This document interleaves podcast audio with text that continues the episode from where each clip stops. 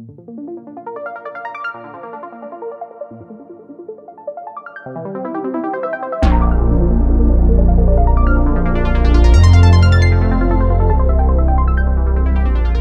¿qué tal? ¿Cómo están? Muy buenas noches. Muchas gracias a los que nos están viendo y sobre todo a Mayela Palacios, que llegó muy temprano antes de que empezara la transmisión y dejó su like. Muchísimas gracias, como se los hemos pedido además, pues para crecer más este canal, que llegue más gente, que nos ayude YouTube poco a poco y en Facebook, por supuesto, también. En Twitter no se puede, pero ahí es donde se puede armar mejor relajo que en ninguna parte. Así que Muchísimas gracias a todos los que están aquí, como cada martes, como cada jueves, en la videocolumna de Pop Lab, Laboratorio de Periodismo y Opinión Pública. Yo soy Arnoldo Cuellar. Y bueno, se llegó la temporada, aunque estamos inundados de encuestas desde hace por lo menos dos años, estaba yo revisando mi archivo, muy reales o muy eh, contradictorias entre sí y, que llegan gratis y a todas partes, que uno dice, ¿y esto quién pompó? Eh, ahora sí se viene la temporada de las mediciones serias de pues, lo que se conoce como las tendencias de la opinión pública, la demoscopía. Y quisimos platicar con alguien que conoce el tema, que ha practicado en, hace mucho tiempo el ejercicio de medir la opinión pública en Guanajuato, pero que además está lanzando un proyecto novedoso eh, por suscripción, por supuesto, hacer encuestas no es barato, pero que nos va a platicar un poco de él y que seguramente tendrá también algunos, eh, algunos eh, productos que serán públicos. Con, con, nosotros se encuentra mi buen amigo eh, de el CEO de Inmersa. ¿Cómo estás, Rodolfo? Muy buenas noches, muchísimas gracias. Nomás te pusiste Rodolfo, mano, a secas. Ni tus redes sociales, ni nada, ¿no? Es que, es que no soy TikToker. Me, cuesta trabajo el tema de, de, ser este influencer. Bueno, bueno, muy bien, pero no te preocupes, por eso ya estás aquí. Muchísimas gracias. Rodolfo Núñez, que es, eh, bueno, pues un, un, agente que ha creado una imagen, una trayectoria en León, en Guanajuato, en México, como líder de una empresa que está realizando estudios de opinión y otra clase de productos. Creo que hasta andas en asesoría política en, algunos, en, algunos, en algunas temporadas, ¿no, Rodolfo? Sí, este, bueno, pues una cosa lleva a la otra. Empezamos hace 20 años levantando encuestas, haciendo estudios de opinión y de repente nos dimos cuenta que el gran problema de las encuestas es que no se entiende los resultados estadísticos. ¿no? Eh, te mandan a hacer muchas encuestas, pero pocos entienden los resultados. Entonces empezamos brindar asesoría y, esa asesoría se convirtió después en un tema de, pues, de solicitudes para temas más eh, orientados hacia la política, hacia lo electoral, hacia la función pública y pues desarrollamos también esa área de, consultoría, ¿no? Para nuestros queridos clientes que, que nos hacen el favor de, creernos y, de hacernos caso. Bueno, contratarnos, porque no sé si hacernos caso sea bien dicho. El, el origen de, de, la medición de la opinión pública es más bien el tema de, de las ventas, de la mercadotecnia, de la industria poco es que ahí empieza un poco este tema, ¿no? Antes que llegar al asunto electoral. Claro, empieza el asunto de la investigación de mercados como tal empieza en, el, en la parte comercial, ¿no? Eh, según los datos históricos, empezó en los años 60 a tomarse como una ciencia ya aplicada a términos de mercadotecnia. ¿No fue la elección Nixon-Kennedy la primera que tuvo, donde las encuestas hicieron ah, de ruido? Donde se hizo ruido político, sí.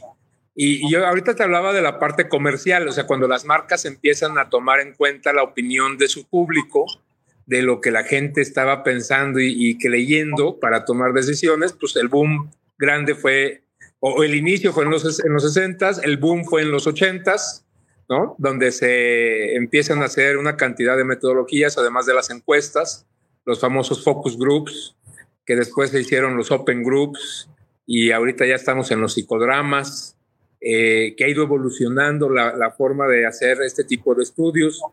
La parte de encuestas, pues también ha ido evolucionando y también se han ido desarrollando nuevas metodologías, se han estado haciendo nuevos proyectos, la tecnología nos ha ayudado a generar eh, plataformas, a generar condiciones de, levantamientos mucho más efectivos, mucho más rápidos.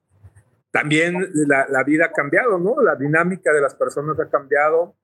Antes tenías fraccionamientos abiertos, ¿no? Aquí en León pensemos en fraccionamientos como León Moderno, como Jardines del Moral, donde no había restricciones de acceso. Ahorita la gran mayoría de fraccionamientos son privados. Eh, hay casetas de seguridad. Eh, el boom de los departamentos también ha hecho complicado el que los encuestadores puedan acceder a las puertas a tocar. Y el tema de la inseguridad, Arnoldo, el tema de la inseguridad ha cambiado por mucho el tema de cómo se debe de hacer una metodología de encuestas. Eh, antes tú ibas feliz por la calle preguntando, ¿no? Y ahorita ya es un tema que pues te tienes que cuidar también, tanto del crimen organizado como del, del eventual de las calles, ¿no? A ver, bueno, es un tema que, que, que quizás habría que tratarlo más adelante, pero la encuesta que hiciste, vamos a presentar el día de hoy aquí, que ya has comentado en otras partes, la hiciste en todo el estado de Guanajuato y fueron 7 mil. Eh, un poco más de 7 mil. Tomas de muestra. 7 mil. Cara a cara. Cara a cara en hogar. La pregunta es esta, ¿les ocurrió algún incidente de violencia? De, sí, sí, claro, claro. Tuvimos varios, no uno, varios incidentes, ¿no? Eh, yo te los puedo catalogar rápidamente en tres tipos de incidentes o tres catálogos que tenemos ya registrados como parte de lo que va a pasar. El primero es el de los acosos carreteros eh, por parte de algunas personas que te cierran pasos, que ven las camionetas con personal y te tratan ahí. ¿Camionetas identificadas con logotipos o no? Sí, sí, sí, nuestras camionetas están identificadas y entonces tenemos desde, pues desde la parte de, policía que te pide permisos especiales para transitar en carreteras, lo cual es pues, un tanto absurdo, como personas que te piden que compres ciertos productos para poder pasar a ciertos municipios, ¿no? Ese es un tema particular. El otro es el tema de, en algunos poblados específicos, la negativa de algunos municipales que envían a los elementos de seguridad y nos retienen al personal o nos intentan quitar las encuestas porque al presidente en turno no le gusta que se levanten encuestas, ¿no? Porque totalmente es un tema arbitrario. en 2023 te pasó eso. Digo, yo me acuerdo que en la época de PRI decían, pues no, que aquí bien, pero ahorita. Sí, sí, nos ha pasado ahorita, ¿no? Y un tercer catálogo, pues es el de ciertas colonias donde tenemos en algunos casos, pues pagando una cuota a los líderes de las colonias se nos permite encuestar y en otros casos, pues no hay ni siquiera manera de pagarlo, ¿no? O sea, simplemente llegan y atracan el material y, ahí nos han dado un par de sustos con algunos muchachos. Bueno, este, cuidado con eso. Pero la tecnología ha cambiado en otro sentido las cosas. De repente vemos encuestas telefónicas, siempre está el asunto de que las telefónicas no son tan confiables como las cara a cara. Ahora tenemos encuestas robotizadas. Levanta la bocina de tu teléfono y una máquina te está pidiendo que marques cosas. Es correcto. También tenemos por WhatsApp, tenemos por redes sociales, eh, tenemos sistemas que automatizan todo y generan bases de datos y prácticamente pues ya ni siquiera los hace una persona, ¿no? Solo software marca, hace los tonos, genera el reporte y tú nomás recibes las gráficas. A ver, pero en contrapartida tenemos que hoy las encuestas son más polémicas que nunca, menos gente les cree y han tenido grandes fallos en elecciones en todos los países del mundo, ¿no? Sí. Sí, definitivamente creo que el tema de la metodología tiene mucho que ver. Eh, por ponerte un ejemplo, ahorita tú haces una introducción diciendo que tenemos una cantidad ya de encuestas considerables, ¿no? Todos los días prácticamente nos llegan encuestas a los WhatsApps de miles de casas encuestadoras eh, pero si nos fijamos en muchas de ellas, en muchos de los términos, en las letras chiquitas, una de dos, ¿no? Nos dicen que sus muestras son, son muy, muy cortas, son muestras eh, poco sustentables y están hechas en una sola ciudad. Por ejemplo, la mayoría de encuestas que, que están circulando están hechas en León como base o en su caso en la ciudad de Guanajuato, pues es la capital del estado. Entonces, eh, casas encuestadoras que no tienen su origen aquí, que están en la Ciudad de México, en, ciudades como Monterrey, pues lo que hacen es, ¿cuál es la capital del estado? Pues Guanajuato, pues ahí se manda el robot para que se hagan las telefónicas en la capital, ¿no? Pero eso no es representativo de este estado. Y saber que es una ciudad de menos de 200 mil habitantes. Es correcto, ¿no? Entonces ahí hay un... De pronto, de pronto tu voz se corta un poco o se hace más bajita, no sé si no estés ah. al micrófono o acercarte un poco al teléfono. Ok, perdón, perdón, me, acerco un poquito más al, al, teléfono. O si es que, audífonos también funcionaría, pero si no, está, bien así, está bien así. Yo no, bien, soy, no soy TikToker, entonces no tengo aritos de luz ni tengo cosas de esas como, ahí tú veo que tienes mucha luz si yo tengo, yo, yo, hago dos videocolumnas por semana, ya aprendí algo. Pues soy mi propio productor, aquí me organizo. Y por cierto, saludos a los que nos están escuchando. Don Armando Morales, que está en Oregon muchas veces, hoy está en Guanajuato Capital. Bienvenido a su tierra, don Armando, y gracias por seguirnos acá como siempre. Y Javier de San Luis de la Paz, por supuesto, Manuel Mancilla, que siempre, siempre está por aquí cada martes y cada jueves. Y Mayela Palacio, ya la mencioné. Rodolfo, Vamos a conocer una encuesta el día de hoy, la hemos reservado para la segunda parte del programa, que nos platiques cómo la hiciste, qué tiene de diferente con otras que se conocen, pero yo quería platicar contigo un poco de encuestas, porque pues, en este país todo, todo se pervierte, se pervierte la se pervierte las elecciones, bueno, los políticos son los pervertidores por excelencia, ¿no? las organizaciones de la sociedad civil, todos de repente desconfiamos de todo, hasta de las iglesias, creo que las únicas instituciones que mantienen incólume su prestigio son el ejército, la Marina. Y las universidades, bueno, en general la milicia, no obstante que está también sometida a una gran polémica en este momento, y curiosamente las universidades que también tienen lo suyo, pero bueno, ¿qué ha pasado con las encuestas en México? De cuando no se podían hacer, había una época en que nadie hacía encuestas, nada más la presidencia de la República, y había incluso presiones para que quien hiciera una no la diera a conocer. Había, estaba incluso legislado, mal, sin mal no recuerdo, cómo manejar las encuestas en las elecciones. Pues todavía, ¿no? O sea, todavía hay ciertos parámetros a través del, INE, del, del, IEG, que tenemos que cumplir para poder generar una publicación de encuesta. Eh, se pide una cierta metodología. Entonces, si tú ves la mayoría de encuestas que rondan en los WhatsApp, viven en WhatsApp, porque ninguna cumple las características que se está pidiendo a través de los institutos electorales. Pero de pronto la gente no sabe cuáles son las buenas y cuáles son las malas. ¿no? Sí, bueno, pues es muy complicado para una persona ajena al, negocio de la encuesta poderlo digerir, ¿no? Hay trucos para identificarlo rápido. ¿eh? La pregunta básica, perdón que te interrumpa, ¿se ha convertido en un instrumento político? ¿La encuesta es otro instrumento más para conocer a la gente de un determinado partido por un determinado candidato? Sí, la, encuesta se ha convertido en una propaganda, ¿no? O sea, eh, Creo que sí, sí es correcto que muchos actores políticos las utilizan más como propaganda que como ejercicio de data o como ejercicio para la creación de un sistema de estrategias, eh, donde pues es bien fácil, ¿no? Además una grafiquita como la quieres y dices, fulanito va arriba de sutanito, pero esto tiene un sustento un poco tonto, ¿no? Eh, creemos que la gente sigue siendo gente tonta que cree que porque ve una gráfica con una un hombre o un personaje, ese ya es el bueno. Y esto los encuestadores le llamamos el complejo del tonto. O sea, creemos que, que, cuando tú vas a poner esta gráfica ficticia con un dato ficticio, la gente te lo va a creer por el simple hecho de que la gente es tonta. Y crees que eso va a pasar. Y por eso se sigue falsificando encuestas o se siguen haciendo cosas ahí turbias con las encuestas. Un poco como el hecho de creer que poniendo un espectacular con tu rostro apareciendo en una revista te va a ser más popular. Mm, te causa más recordación. Eso sí, te genera más recordación. Hace que la gente se acuerde más de tu nombre, que es una perversión de la encuesta. ¿Por qué hacen esto? ¿Por qué se ponen sus fotos y sus nombres en un espectacular de, una portada de revista?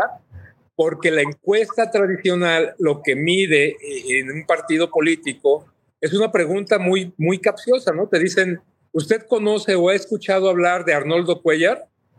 ¿Sí o no? No, pues sí, sí he escuchado de él. Ok.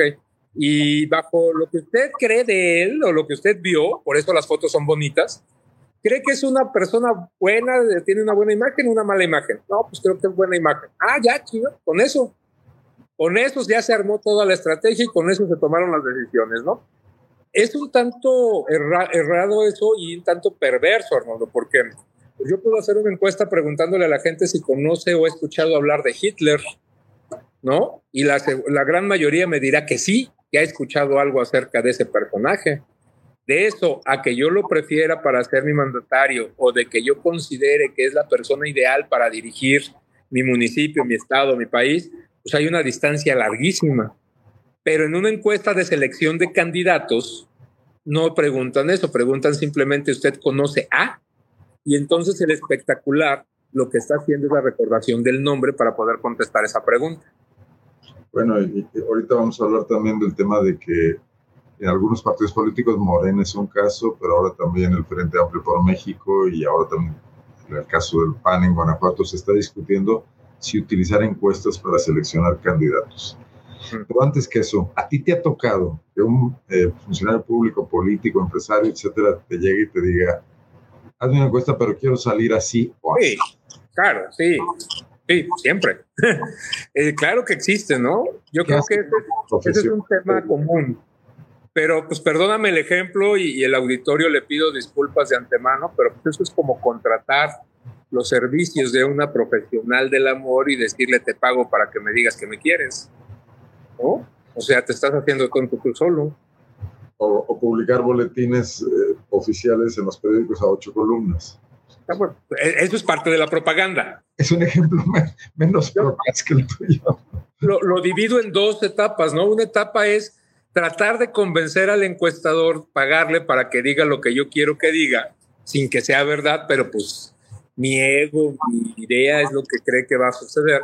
Y otra cosa es esa mentira ponerle en un periódico a ocho columnas para que las demás personas crean esa mentira. Eh, o el otro tema, alguien que te diga una encuesta porque sí quiero saber cómo están las cosas, pero si sale mal no la publicamos. Y si sale bien la publicamos. eso es diferente, ¿no? Tú como dueño de la encuesta, tú puedes tomar la decisión de publicarla o no publicarla porque tú eres el dueño de la información. Entonces tú me estás contratando una encuesta y ahí tú decides qué haces con tu encuesta. Eso es cuando tú me contratas el servicio de una encuesta. Pero ¿qué pasa cuando yo soy el creador de la encuesta, yo la financio y yo decido qué publico de mi encuesta y qué vendo de mi encuesta? Pues nadie me puede obligar a mí a decir qué publico o qué no publico. Dice acá Jorge Echevarría que difiere que la mayoría de las personas en México tienen poca sofisticación política pero sí es una herramienta para dar a conocer a los candidatos. Me imagino que la encuesta. Bueno, aquí sería al revés. O, no sé si se refiere a los espectaculares, más bien dicho que a los. Porque la encuesta no es para dar a conocer a los candidatos, sino para saber qué tan conocidos son, ¿no? Es correcto. Eh, la encuesta puede medir muchas cosas, ¿no? La, recordación de un candidato, la percepción que se tiene que él, su evaluación, eh, la, la intención de voto por esa persona, Generalmente esas son preguntas que pocas veces te publican, si te das cuenta, casi todas publican el tema de su conocimiento o de la recordación de su nombre. Voy a recordar un episodio polémico de tu vida. Ok, venga. Tú, hiciste una encuesta donde decías que Juan Ignacio Torres Landa iba a ganar las elecciones de gobernador en 2012. Sí. Realmente subió mucho la, votación del PRI ese año. No, bueno, ojo, para ganar. Pero a ver, platícame qué pasó esa vez. Ok, eh, lo que yo declaré en esa ocasión fue que yo tenía un empate técnico, eh, que para mí era un empate por un margen de error que se maneja y se calcula. Yo traía un resultado de cinco puntos a favor de, Miguel Márquez, que en estricto estado estadístico es un empate, ¿no? Porque traes un margen de error de cinco puntos. Entonces yo declaré públicamente un empate técnico con una diferencia de cinco puntos. Y sí, la gente dijo, este está loco, se vendió, lo que tú quieras, pero al final del día, pues, ¿cómo quedó la votación? Ganó Miguel Márquez por cuánto? Por siete puntos. ¿No? O sea, mi, mi margen de error, o mi error fueron dos puntos de diferencia con el resultado final electoral, que era muy difícil de creer en ese momento que un priista pudiera tener un margen tan estrecho me ha tocado muchos casos polémicos. Yo, yo, también fue, yo también declaré en su momento que ganaba Bárbara Botello en León y también se me vino encima una bancada de personas. También declaré que ganaba Mauricio Trejo en San Miguel y también se vino una horda de personas que dijo este cuate está loco, ¿no? Eh, he declarado varias veces algunos escenarios. ok, pues le atinaste, ¿no? Me imagino que después alguien te tuvo que pedir disculpas. Pues sí, no, y luego hasta apuestos, ¿no? Luego saco más lana de apuestas que de, que de lo que vendo de encuesta. Pero, pero a ver, hasta el momento, y dada esta situación que hoy está más, más delicada por la polarización, parece que las encuestas no han abonado a una cultura política más democrática o a una política más en búsqueda de resultados eficientes que, que nada más ir por, por la impresión, por el voto, por ganar a como de lugar, haya sido como haya sido. ¿O tú creo crees que, creo que son cosas diferentes, Arnoldo. O sea, una, una cosa es el, el, trabajo para la democracia y, y, la pluralidad que se debe de tener en un sistema político que va más allá de una encuesta completamente. Yo creo que la encuesta es una herramienta para que las personas involucradas puedan tomar decisiones y ejerzan ciertas actividades basadas en información, ¿no? Es el martillo para poner un cuadro, pero no es el cuadro en sí. Es, el, es la herramienta que nos va a conducir a eso. Eh, sí hay personajes, sí te puedo decir que hay personajes públicos que sí utilizan las herramientas adecuadas en las encuestas, en los estudios de opinión, para generar eh, programas, para diseñar estrategias, para cambiar incluso sus discursos y su, forma de trabajar en pro de una aceptación pública. Y al final del día, pues eso tampoco es nada bizarro, ¿no? Y es como debería de funcionar el mundo. Y hay otros personajes que simplemente pues, leyeron un libro de política o un libro de, de algún autor de estos que van a Washington y regresan, donde dicen que el paso dos para hacer una campaña es generar una encuesta y después la vientes al cajón y hagas lo que se te dé tu gana también existen, ¿no? Y también son parte de los que generan este tipo de desinformación a través de una encuesta. Por ejemplo, ¿qué discuten ustedes los encuestadores? Me imagino que se reúnen y que hay congresos. Cuando pasa una elección, cuando en 2000, ¿cuándo fue el año que hubo una crisis brutal de, de los encuestadores? Porque nadie le atinó. ¿Fue 18, 2018? Fue, no, fue, fue 2012. 2012, sí, fue con, con Enrique Peña Nieto en la federal le daban 30 puntos de ventaja, no sé cuántos. Uh -huh. ¿Qué pasa después entre los profesionales? Sí, o, no, tenemos... o, no, se pisan las mangueras, como se dice. No, sí, sí. Eh, bueno, ese es un tema también que podría dar para todo un programa. Eh, existe una asociación en México, la MAI, que alberga, fíjate qué tristeza, ¿no? Tenemos conocimiento de que en México existen alrededor de 4.600 empresas dedicadas a la opinión pública que al menos tienen un, una acta constitutiva y un registro de, de, de, ante el SAT con el objeto social de la investigación de mercados y la opinión pública. Y de esas 4.600, solamente 60 estamos agremiadas en, en, esta asociación que es la MAI. 60 de 4.600, es una grosería, ¿no? Y bueno, estos 60 sí nos reunimos, sí, sí compartimos experiencias, sí buscamos eh, encontrarle el hilo negro a las cosas, de, sobre todo cuando pasó esto de los errores, y llegamos a conclusiones de por qué hubo tanto, tanto error, ¿no? Eh, en ese entonces había cosas muy complicadas, por ejemplo, a, a algunos colegas como Roy Campos, de Consulta Mitofsky, le secuestraron unos encuestadores en Michoacán, ¿no? Y hubo secuestro de personal, incluso afortunadamente los lograron rescatar, pero golpeados, manos fracturadas, se tuvieron que pagar eh, algunos rescates. Hubo otros municipios en otros lugares donde también hubo varios actos. Por ejemplo, en la elección 2012, Tamaulipas, Veracruz y Michoacán fueron eh, estados que no se pudieron encuestar y que nadie se atrevió a ir a hacer encuestas. Y eso pues ya te genera un hoyo dentro de toda la información, ¿no? Eh, por otro lado, descubrimos, y digo descubrimos porque pues, sí es la realidad, que las personas ya no te abren la puerta, ya, ya las personas trabajan, ¿no? Antes tenías a uno de los dos en casa que te contestaba y ahora vas, tocas la puerta y pues ya no te abre nadie porque tanto papá y mamá, o, o bueno, para no ser en este sentido de, de absolutista de, de papás y mamás, pues las personas del hogar la mayoría trabaja y los otros están en escuelas, entonces ya no hay quien te abra. Y ahora para tener una muestra válida, pues en lugar de tocar cinco puertas, tienes que tocar 25 puertas, ¿no? Y el tiempo se te acaba, entonces tus muestras quedan inconclusas. Y lo que tú calculabas que iba a costar cinco pesos el, el proceso de levantamiento, pues ya te costó 20, porque se alargaron los días, porque hay que pagar más sueldos, porque hay que pagar eh, los ahí el derecho de poder encuestar. Entonces, todo eso sucedió en ese periodo 2012 donde pues, quisimos hacer una metodología eh, como la veníamos haciendo desde los años 60, ¿no? Y a partir del 2012, en estas reuniones, que nosotros lo llamamos el Congreso AMAI, eh, vertimos todas nuestras experiencias, todas las vivencias y empezamos a desarrollar nuevos modelos de levantamientos considerando que las personas ya trabajan, que las personas no están en casas, que las personas tienen ya también cierto miedo de abrirle la puerta a un desconocido, ¿no? Eh, y empezamos a hacer modificaciones que nos permitieron volvernos a acercar a un resultado más tangible. Hay quienes hacemos eh, muestras y levantamos tanto en casas como en centros de afluencia de colonias, que no es lo mismo que el centro de afluencia de una ciudad.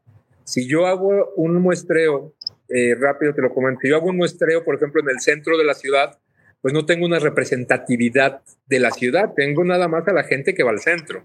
Y en una ciudad como León eso es súper riesgoso porque la gente de clase alta que vive al norte de la ciudad rara vez va al centro.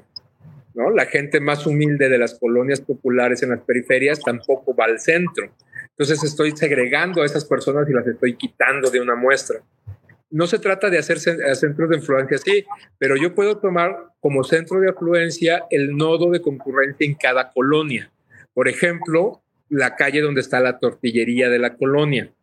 Ahí es a donde van las personas de esa colonia a comprar sus tortillas, a donde está el centro de atención, por ejemplo, el, salón de belleza de la colonia, la parte donde se venden ciertos productos, que es donde la gente concurre. nadie va de una colonia a otra a comprar eh, el refresco o la tortilla, ¿no? Lo haces en tu propio sector. Entonces, utilizando esos nuevos centros de afluencia por colonias, me permite tener representatividad de la colonia sin irme a un solo nodo, sino tener una dispersión mayor. Y el encuestador camina menos. Pues mira, pues camina menos y tiene menos riesgos, porque también este, de repente ese tipo de lugares son más concurridos socialmente y tienes menos exposición. Ahora, que metan a una casa, ¿no? ¿Por qué nos hemos vuelto tan adictos a las encuestas? Porque cuando te llega una encuesta a tu WhatsApp, aunque sepas que es chafa, que pues, agarras y la ves, y, en el periódico cuando hay una gráfica, sea, ¿qué, qué pasa ahí? ¿Qué, qué, qué tenemos con, yo, creo que son las gráficas, los políticos, no me digas, son adictos a las encuestas, ¿no? Sí, o sea, yo, yo creo que es un fenómeno que tiene que ver con el morbo, ¿no? De saber cómo van. Y al final del día es, es el equivalente a, a un reality como el que estamos ahorita viviendo, el fenómeno del reality de, de, la televisora, donde te interesa saber quién va arriba y quién va abajo. O sea, al final del día es un ranking y lo que tú quieres saber es quién es mejor que otro. Y eso genera la parte de la necesidad de, estar viendo, ¿no? Obviamente el político pues quiere, quiere saber, y siempre digo, de 10 políticos que tú pongas en una encuesta para medirlos, pues va a haber uno bien feliz y nueve enojados. O sea, no creo que el político que vaya en último lugar de una encuesta diga, ah, qué bueno es este cabrón para encuestar, ¿va? o sea, si voy en último lugar, pues voy a desacreditar la encuesta. Bueno, y luego quién elige quiénes están en las encuestas, ¿no? En el caso de México hay claramente Moreno tiene sus candidatos, el Frente está definiendo sus precandidatos. Claro. Aquí de repente yo un político me decía, ¿cómo le hago para aparecer en una encuesta? No sé, le dije, pues, van a hacer una. Eh, por ejemplo, a mí me han hecho también ese tema controversial, ¿no? Porque al final del día yo tomo la decisión de a quién meto en mi encuesta. Y, y de repente he tenido casos, ¿no? La elección pasada justo yo metí a Ricardo Sheffield en una encuesta por ejemplo, ¿no? Y entonces también me decían, no, pero ¿por qué metes a Ricardo Pues ¿Por qué y yo creo que va a participar en algo y lo quiero medir. Y, yo creo que es un actor que no se está quieto y, dentro de mi lectura política y de mi experiencia ya de 20 años en temas de política, yo creo que Ricardo no se va a estar quieto y lo voy a medir. Habrá quien le guste, quien no le guste, habrá quien se sienta ofendido. Hay actores que me hablan y me dicen, güey, no me metas en tu encuesta, por favor, porque me va, o sea, yo ya no quiero continuar o hay gente que me dice, no seas gacho, méteme, ¿no? A ver si saco algo. Este, este, con, este, preámbulo, creo que es momento de que nos orientemos hacia la encuesta que hiciste en Guanajuato hace que fue un mes aproximadamente. Más o menos un mes. Bueno, platícame un poco qué características tiene esta encuesta, qué la hace diferente a otras encuestas y tú como, como digamos, encuestador, como estudioso de, la medición de la opinión pública, ¿qué pretendes con esta encuesta? Porque sea además que no te la contrató nadie. Sí, nosotros ya tenemos mucho tiempo haciendo la encuesta preelectoral un año antes de las elecciones. Eh, para romper dos cosas, ¿no? Una, esta que, por ahí vi un comentario que habla de, que Mientras hablas, voy a ir poniendo algunas imágenes de tu encuesta, sin llegar a este, a ver, nada más quiero, quiero, si me permites, dar el cue con esto de que la encuesta es de quien la paga, pues sí, generalmente, ¿no? O sea, y no es malo, pues el, taquero vende tacos, el, este, el, escritor vende libros, un encuestador vende encuestas. Eh, el tema es que, que, te prestes a lo que hablábamos hace rato, ¿no? A cambiar los datos en, beneficio de alguien. Nosotros empezamos a hacer este proyecto de encuesta electoral previa un año antes, desde hace muchos años, y es una encuesta que evidentemente es mucho más grande, mucho más larga, con muchos más reactivos que están a la que lo vendemos, vendemos la información y tomamos algunos ejercicios de, resultados y los hacemos públicos. ¿Por qué lo hacemos así? Pues porque precisamente para no tener un compromiso con nadie, ¿no? Y poder estar generando la, mi verdad. Tú elegiste, tú elegiste los personajes. Yo elegí los personajes de acuerdo a lo que considero que es lo que estamos viviendo de protagonistas y de gente que ha dicho quiero por su propia mano o que ha hecho algo para parecer que puede aparecer en una contienda electoral, ¿no? Livia, Alejandra, Ricardo Sheffield, Alejandro Arias, Gerardo Fernández, Bárbara Botello, eh, Ernesto Prieto, Yulma Rocha, Desiree y Antares Vázquez. Antares Vázquez, ¿no? Que son los que, en mi criterio, Juan Pablo Delgado, papel. no incluiste a Juan Pablo Delgado. No, no lo incluí, porque este es, este es un resultado para gobernadores. ¿No incluiste a Malu Micher? No. A Luis Ernesto Ayala, que dicen que todavía tiene una velita prendida. Bueno, muy bien. Tú decidiste quiénes sí, quiénes Mira, por ejemplo, eh, vamos a hablar concretamente del caso de Luis Ernesto Ayala. Dicen que tiene una vela prendida, dicen que puede negociar, dicen que puede ser el tercero en discordia, dicen muchas cosas pero en mi criterio yo no lo he visto en una participación social como para querer ser como para querer figurar. Entonces yo tomo eh, para parte de Acción Nacional a las dos personas protagonistas que sí han estado haciendo una labor para poder estar queriendo tener un papel en la candidatura, ¿no?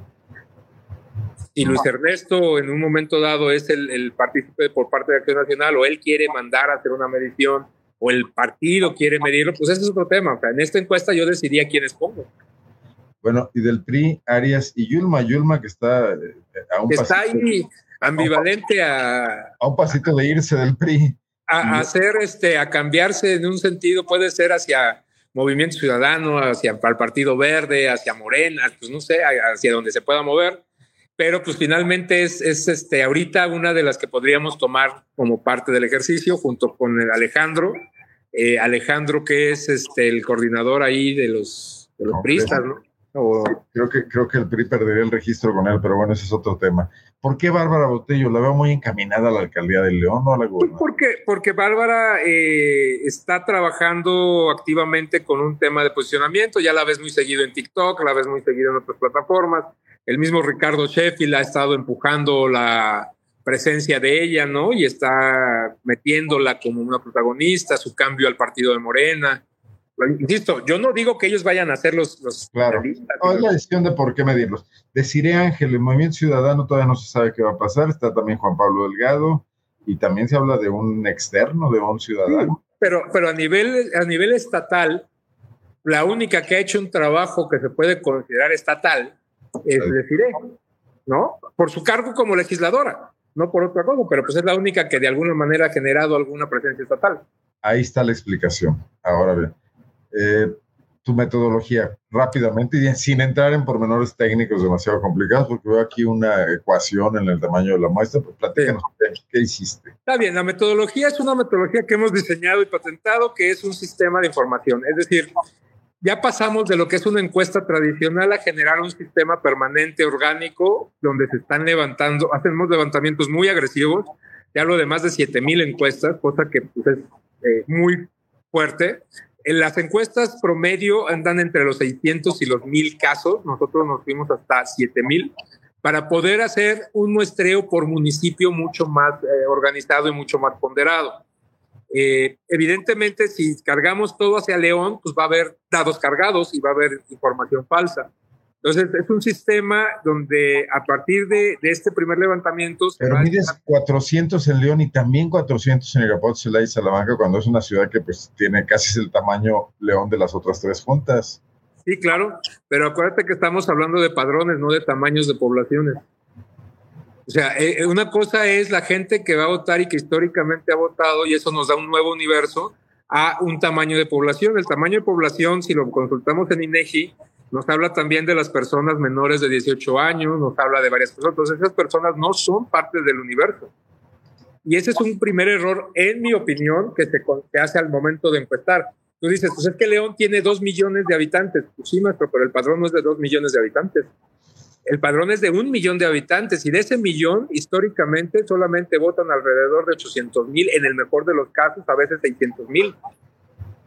Que ese es tu universo, esa es la gente con la que participas y con la que te vas a pronosticar. Pero sí es superior a Irapuato, Salamanca y Celaya. De todas formas, porque más o menos los patrones se conservan. No creo que haya mayor participación en las otras ciudades del corredor, ¿no? Pues la última elección hubo una participación muy similar eh, y aquí el truco para mí es, es este poder generar ponderaciones más que tamaños o universos de población. Eh, la población como tal, si lo haces con una encuesta tradicional y una fórmula tradicional, te va a decir que hagas 600 encuestas en León y 400 en los demás municipios, ¿no? Eso sería un nivel de representatividad para esa ciudad.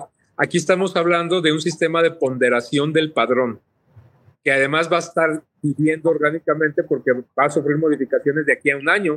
Van a salir personajes, van a entrar personajes y se va a estar moviendo esa muestra. Más mujeres que hombres, por encima también de, la, de, la, población como está dividida. Si regularmente 51, 52 a 49, 48, ¿no? Bueno, el 51, 52 es el padrón del INEGI en el último censo que fue hace cinco años si le aplicamos el margen de error de, los años restantes, yo te aseguro que el próximo padrón, y me atrevo a apostarlo, vamos a tener una población de mujeres mayor al 51%. ¿Votan más las mujeres que los hombres? Fíjate que en ese sentido sí está más repartido, pero sí hemos detectado que las mujeres son más influyentes en la decisión del voto. Que es otra cosa, pero bueno. Es otra cosa, pero finalmente son más, más influyentes. Bueno, a ver, y vamos pues a lo, ahora sí a lo, a lo chong, como diría los polivoces, ya no me acuerdo quién, ¿no? A, los Intención de voto por partido político. Ajá. El retrato de un año antes de la elección, ¿no? Es correcto. Platícanos esta gráfica.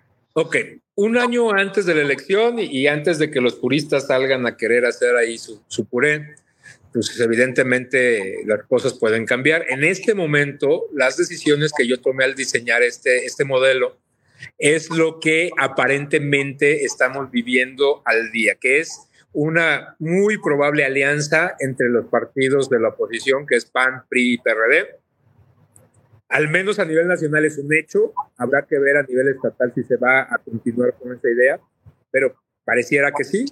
Y un partido morena que en lo federal está completamente acordado con el Partido Verde, pero que en lo local los líderes no tienen acuerdos, que el líder del Partido Verde ha declarado en reiteradas ocasiones que prefiere ir solo y que estará buscando la manera de ir solo, por eso está segregado, ¿no? Por eso está separado.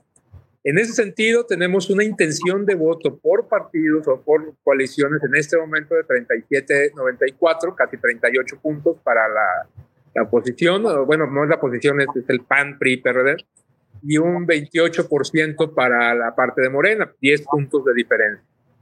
Nueve, sí. ¿Perdón? Nueve puntos, digo. Nueve puntos de diferencia, un partido verde eh, que está manteniéndose en los márgenes de los 4%, un partido naranja ahí de Movimiento Ciudadano que va atrás del verde queriéndole quitar su lugar en, en tres y un 22% de personas que dicen, pues yo no sé, hasta que no vea candidatos no voy a decidir porque el partido me vale gorro. Muy bajo ese porcentaje, ¿no? O sea, la gente está muy definida faltando un año según tu encuesta. A ver, te recuerdo estos datos. En 2021, que no es elección de gobernador, que es elección de, de, municipales y locales. Municipios y congreso en lo local. El PAN obtuvo 41.7% su votación en los 21 distritos. Esa fue la cifra que encontré en el, en el IEC, que por cierto ya está muy mal el sitio de estadísticas del IEC, era, mucho mejor antes, la última vez que entré era mucho mejor. 41.7, Morena tiene 25 22.5, o sea, la distancia era mucho mayor, era más de 2 a, más de 2, no, no, llega a 2 a 1, 22 a 41, redondeando 22.5 a 42. El PRI aportaba 3.6 y el PRD nada, 0.5. Eh, esas distancias se ven mayores a la de hoy. Sí. ¿Qué ha pasado? O sea, ¿por qué un PAN eh, coaligado con PRI y PRD en este momento pudiera representar un voto menor al que tenía el PAN solo en 2021, incluso en 2018, donde Diego ganó por el 49%, si no me equivoco, ¿no? Sí, mira, yo creo que la, explicación, al menos en Guanajuato, que, opera diferente en otros estados, sí tiene que ver la parte de los candidatos. La gente sí tiene una inclinación a votar por un candidato. Yo te aseguro que ese 22% va a ir disminuyendo y se va a ir agregando a cualquiera de los dos punteros, tanto al, PAN como a Morena, de, una vez definiendo candidatos. Y también creo que el proyecto de Morena ha, estado haciendo sus estragos sociales, ¿no? Los apoyos que se están dando, el, el presidente todos los días diciendo cosas ahí eh, contra el estado de Guanajuato, contra la política de Guanajuato, eh, generando pues, una campaña permanente, ha hecho que también la gente voltee a ver a Morena, ¿no? Y en tres años, claro que han desarrollado un proyecto partidista y de penetración en las colonias.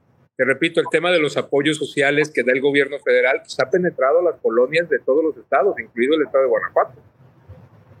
Y eso ha generado también que la gente diga, ah, bueno, pues están regalando dinero, pues está chido, ¿no? ahí está tu explicación. Se antoja una elección pues, más competida de las que ha tenido Morena en, eh, las tres elecciones en las que ha participado. Eso te lo firmo, va a ser una elección más competida. Quizás tan competida como la, la de 2012 entre PRI y PAN. Por ejemplo, ¿no? ¿No? Bueno, y aquí está esta otra gráfica donde mides posicionamiento. ¿Qué es posicionamiento? Ok, posicionamiento es que tú sin la menor ayuda y sin ningún tipo de eh, elemento me digas el nombre de la persona. ¿Cómo es, ¿cómo es la pregunta? ¿Cómo preguntas? La pregunta es, ¿en este momento usted sabe o recuerda de algún personaje político que desea ser gobernador del estado de Guanajuato? Silencio. No hay ayudas de ningún tipo, no se te dice nada. Y entonces habrá personas que te dicen, ah, sí, claro, Ricardo Sheffield o Olivia Denise, ¿no? el que sale en las mañaneras con AMLO hablando de la gasolina, ¿cuenta o no cuenta? No cuenta, tiene que decir el nombre. ¿O la alcaldesa de León tampoco? Tampoco, tiene que decir el nombre para que entonces ese nombre es el que está posicionado. Por eso es tan bajo. Por eso es tan bajo. O sea, si te fijas, nada más el, el 254 dijo el nombre de Ricardo Sheffield, nada más el 136 dijo el nombre de Lidia Denis. Por eso son porcentajes tan bajos. Ahora, si te vas a la lámina que sigue, ahí ya hablamos de la recordación. Es decir, ahí yo te ayudo y te pregunto, ¿tú conoces o has escuchado hablar de Lidia Denis García Muñoz Ledo? ¿Has escuchado hablar de Alejandro Arias?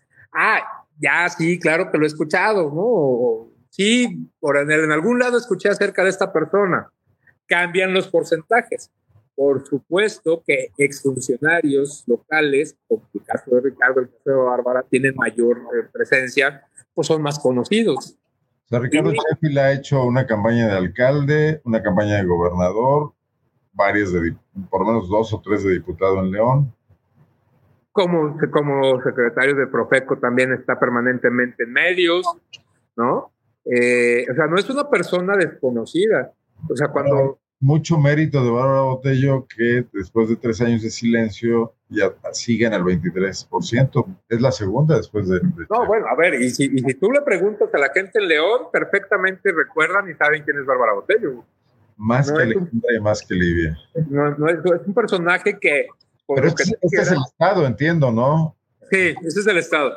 Si, si tú consideras que también la polémica, vean, le digo, hay, hay una teoría que dice que no importa si hablen mal de bien o mal de ti mientras que hablen, ¿no?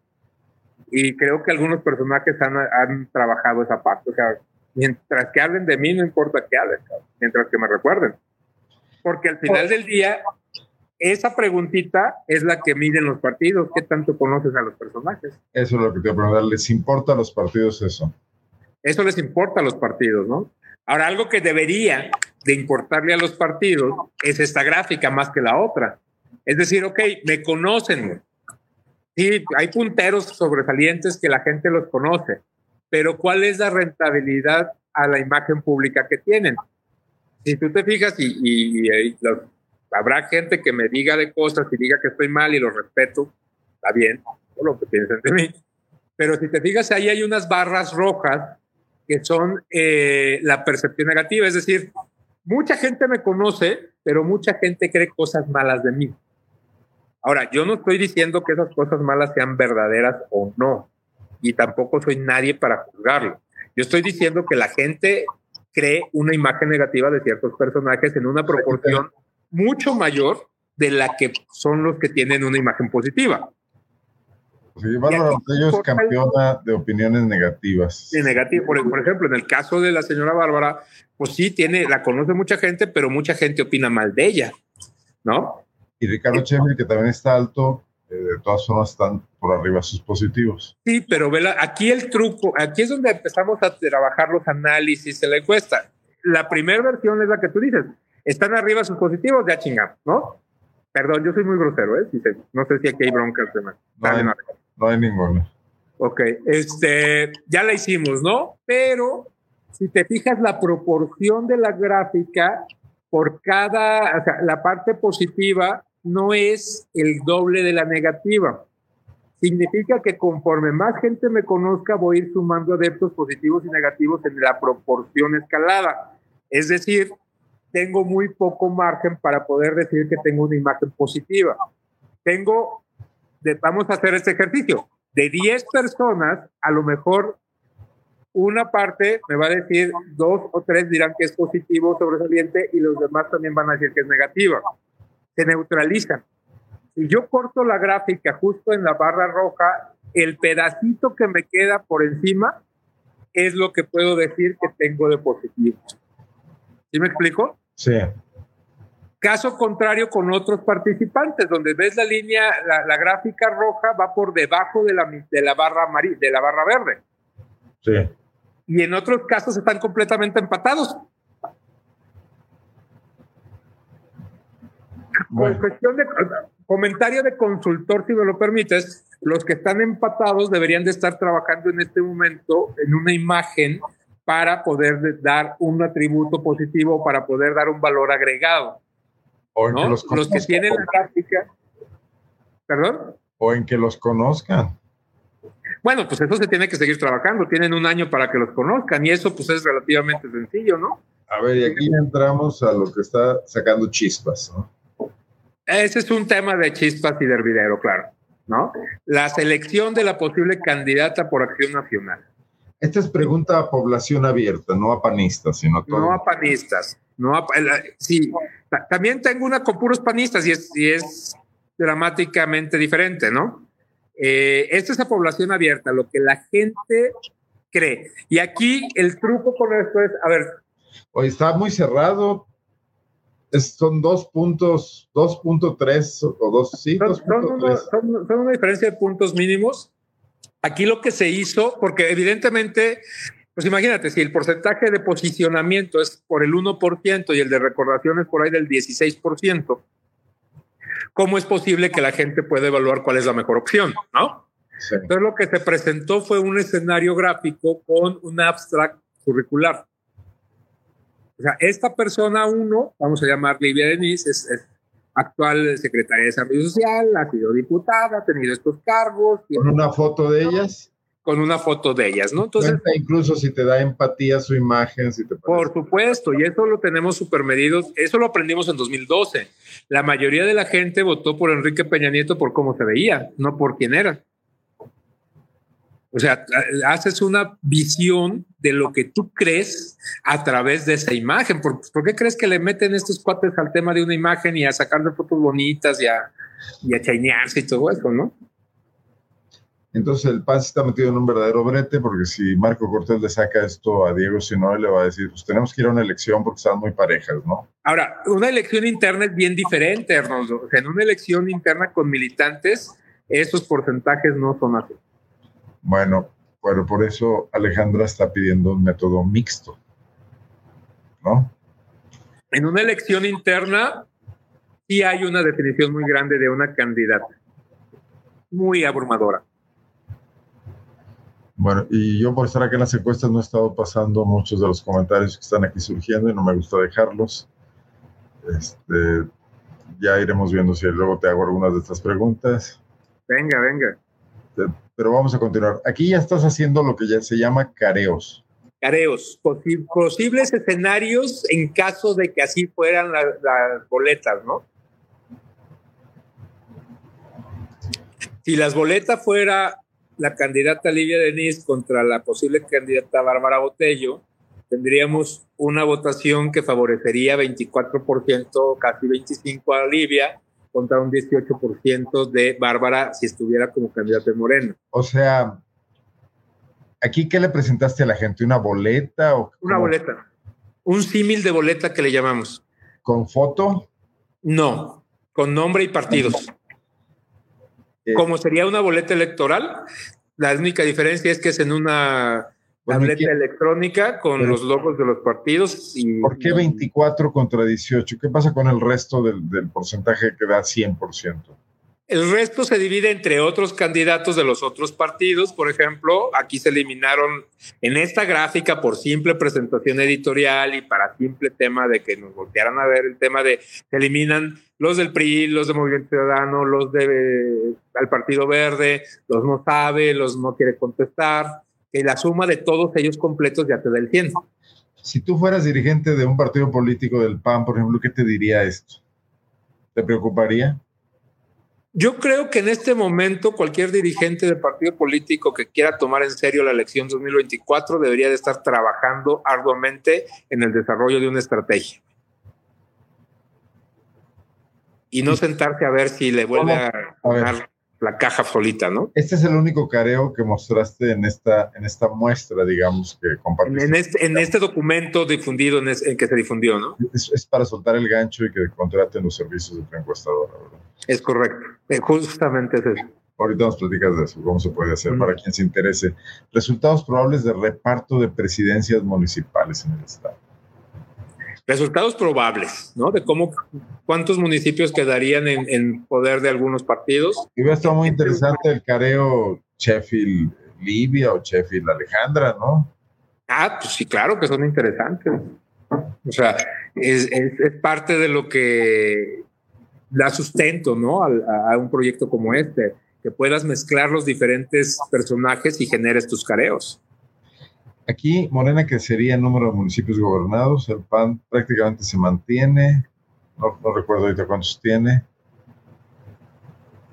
y los empates no los entiendo. ¿Qué pasa? ¿Cualquiera de los dos? ¿Cualquiera puede ganar? cualquiera de los dos. Por ejemplo, ahí hay municipios donde eh, tenemos eh, una diferencia entre 5 o 6%, máximo, creo que tomamos la decisión en 6% como máximo para poder hacer reversiones, o sea que de aquí a un año se puede revertir. Más que aquí, hay de municipios a municipios, porque si entre los 12 que gana Morena está Irapuato, está eh, Celaya o Salamanca, perdón, a ver, déjame quitar esto para recuperarlo, es distinto a así está Hichu o Tarimoro. Claro, claro, o sea, es, completamente diferente. En el caso, por ejemplo, de Irapuato, de Celaya, lo que se tiene es una situación muy complicada de aprobación de los presidentes municipales, donde la gente está muy enojada o, tiene mucho miedo. Eh, son, son picos dramáticos. Eso. Y aquí, pues el tema, o sea, el tema de los de global el 78% de la gente dice que el problema más grande que se tiene en el Estado es el tema de seguridad, seguido del tema de economía o empleo. Por ahí me llama la atención que aparecen cosas que no aparecían antes, por ejemplo, apoyo a los pobres, ¿no? Eh, literalmente la palabra apoyo y pobres, pues ya las patentó el presidente y es un tema como de sus banderas. que es una reacción que no habíamos encontrado en elecciones anteriores. ¿eh? no aparecía el apoyo a los pobres. Y ahorita aparece como un porcentaje de gente que dice que esa debe ser la prioridad de un gobierno. Oh, pero está brutal el porcentaje que tiene la preocupación por la seguridad, ¿no? Pues es que... 50 puntos de diferencia sobre la segunda preocupación. Tampoco podemos tapar eso con un dedo. Aquí sí que habría que recurrir al clásico de la campaña de Clinton y decir es la seguridad estúpido, ¿no? Pues es que yo creo que el, personaje público que enfrente ese tema va a tener muchas ventajas. O sea, el personaje que diga yo corro a Samarripa y a cabeza de vaca y hago un esfuerzo serio por combatir la inseguridad tiene posibilidades de ser bien recibido por los ciudadanos. Yo no, yo no creo que los ciudadanos comunes sepan quién es Samarripa y Álvaro. O sea, yo creo que la gente, si dicen eso, pues no van a saber ni de qué están hablando. Yo creo que tiene pronto un tema de que hay un problema de seguridad y plantea una solución al problema de seguridad, es quien va a tener mayor atención de la gente. Aquí ahí, lo ves, ahí, lo ves, ve las gráficas, la, barra naranja es, el, es la población que dice que su municipio está peor que antes. Que, que, o sea, que, que el gobierno municipal actual está trabajando bien o mal, ¿no? La gráfica azul clarito está trabajando mejor, la gráfica naranja nos dice la gente que dice que está peor. San Francisco Rincón, muy alto en cuanto a peor. No, hombre, vete abajo, ve, a la gráfica que está abajo de esa. Celaya, muy mal. Juventino Rosas, Valle de Santiago, Salvatierra, toda, toda la zona. Pues toda la zona caliente. que conocemos como la zona caliente. Villagrán, hasta eso se defiende. Irapuato también. Muy, muy amplia la zona naranja de que está peor. León casi 50 y 50, está muy cerca. Poco más de 50, 53% para ser exactos dicen que está peor, ¿no? Eh, pues simplemente ve el fin de semana que vivimos aquí en León. Sí, sí, sí. Bueno, a tomar en cuenta esto por los actuales alcaldes y por los que quieran ser candidatos, ¿no? Pero por eso Alejandra Gutiérrez no está mal calificada. Anda sobre un 60 más o menos, ¿no? Probablemente la gente culpe a otro responsable, al presidente, al gobernador. Entonces es que es muy complicado. Mira, la gente tiene dos culpables en su mente casi siempre, el presidente municipal y el presidente de la República, ¿no? Si caes en un bache vas a culpar a cualquiera de los dos, pero ahorita con el tema de la violencia y de la inseguridad, pues sí, sí es un tema complicado a quién culpar. O sea, los sentimientos de la gente son casi todos negativos. Prácticamente todos negativos y tenemos una situación aquí de combinaciones, ¿no? Eh, tenemos impotencia como primer lugar y miedo en segundo lugar. Y estas combinaciones son muy peligrosas para una elección. Eh, cuando tú tienes estos sentimientos, generas apatías o generas eh, querer castigar al, partido que esté en el poder. Muy bien. Aquí concluye tu muestra pública de esta encuesta. Sí, el documento público ahí, ahí concluye. ¿Qué, vas a hacer con esta encuesta? Con la completa que de la que nos estás dando una probadita. Ok, pues es una, es una, pues como cuando vas a las tiendas y te dan tu muestra gratis, ¿no? Y pruebas el producto y si te gusta, pues te llevas. van a probar ahí un pedacito de pie. Te gusta, pues te llevas el pie, ¿no? Entonces, nosotros como empresa, pues vendemos el pie completo a quien lo quiera comprar. Es un pie que se va a estar actualizando constantemente, cada vez más eh, y cada, cada vez con mayores definiciones conforme los partidos vayan tomando sus decisiones, lo vamos a ir afinando y vamos a ir obteniendo además una tendencia que nos va a permitir hacer pronósticos para poder eh, generar eh, un escenario tentativo como lo hemos hecho en cada elección y antes de que concluyan los ejercicios electorales, nosotros definir quién va a ser el posible ganador. Es y una, una especie de encuesta en condominio. Em, parecido a una encuesta en condominio, eh, ¿cómo lo operamos nosotros ya? A través de un sistema, una plataforma digital, donde tú te metes a una página web con un usuario, una contraseña, y tú vas a poder generar a través de tu propio criterio los escenarios que tú quieras. O sea, tú vas a decir, ¿qué pasa si van estos en alianza? Ah, pero ¿qué pasa si no? A ver, yo quiero tomar y carear a Libia contra todos los actores posibles de Morena y te va a dar los resultados posibles de ese escenario que tú estás generando. Tú alimentando con encuestas que se, que se actualizan cada cuándo. Es correcto, cada dos meses vamos a estar actualizando. ¿Cómo vas de ventas? ¿Les ha interesado esto a los políticos? Digamos, y, la otra cosa, ¿alguien se le ha ocurrido esto en alguna otra parte del país? ¿Es original tuyo? El, sistema como tal de información sí es original, no, no lo he visto en otros lados replicado. Eh, conlleva mucho trabajo, lleva mucho, mucho procesamiento analítico y mucho diseño algorítmico y también pues mucha inversión, ¿no? Eh, pero sí hay, sí hay colegas que tienen un sistema parecido que les llaman los omnibus, o que te van actualizando los datos, pero te los están dando en PDFs, te van dando las actualizaciones en PDF. estos trackings diarios? por ejemplo, los trackings de Mitoki, los trackings de parametría. Eh, el sistema es prácticamente igual, la diferencia es que acá lo estamos poniendo en una plataforma digital donde tú puedes hacer tus cruces, tú puedes generar tus datos de tu interés y no te estamos entregando un PDF cada mes o cada dos meses no diremos los precios para no desalentar a nadie, pero quien te quiera contactar, ¿dónde lo puede hacer? Lo pueden hacer en nuestras redes sociales, a través de ellas o a través directo de nuestras páginas. Eh, las redes sociales, pues es en las clásicas Facebook, Inmersa Laboratorio de Investigación, en redes sociales, arroba Rodo Inmersa, en, en Twitter, este, Instagram, Inmersa Marketing Group, en nuestra página web, hay un formulario de contacto www.inmersa.com.mx.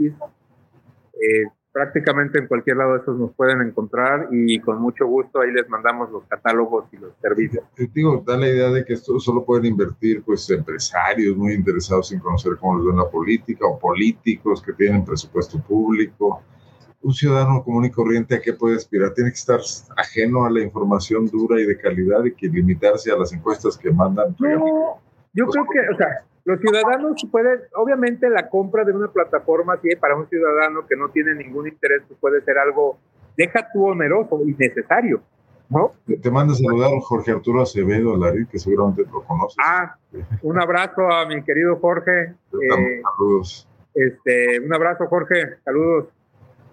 Eh, de un ciudadano común y corriente, pues no, nada tiene que ver con, con esto y y puede resultar, te digo, oneroso para él, ¿no? Yo creo que pues un ciudadano tiene cosas más importantes de que gastar que, que, en, una plataforma para carear a posibles actores políticos. Bueno, pero ves soltando más, más contenidos. Yo te invito a otro programa donde nos des a conocer otros careos después. Sí, con gusto. de hecho, es lo que vamos a hacer. Vamos a empezar a hacer un sistema de, de publicaciones donde obviamente quien quiere tener la información al momento y solo para él, pues, pues ese es el que nos compra. Y vamos a ir soltando publicaciones y también conforme vayan avanzando las definiciones partidistas, pues vamos a ir adaptando el modelo y lo vamos a ir haciendo público. Eh, como es costumbre, por ejemplo, nuestras últimas encuestas en los últimos momentos de elecciones son totalmente abiertas y públicas. Muy bien. ¿Cuándo se va a venir la temporada fuerte de encuestas? Hasta que haya candidatos, digamos. Cuando tengamos candidatos definidos, yo calculo, se acabó que será finales de noviembre. Que tengamos más definiciones, ¿no?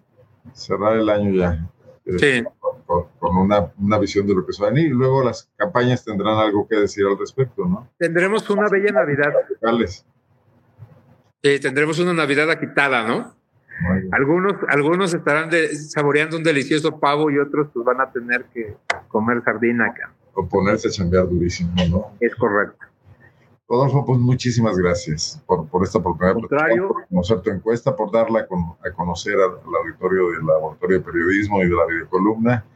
Y bueno, pues me imagino que haremos otros programas en lo que resta del año y el año que entra. Con gusto, en el momento que lo pidas, un saludo a toda la gente que estuvo viéndonos y vi varios comentarios. Desgraciadamente ya estoy ciego, no alcanzo a leer las letritas, pero ojalá los pueda ahí monitorear en algún lado y ver que... Estamos transmitiendo por YouTube, el de Pop Lab y el mío personal. El de Pop Lab es eh, donde se junta la mayor cantidad de audiencia. Ahí se quedan los comentarios. No, los comentarios en Pop Lab lamentablemente sí desaparecen con la transmisión.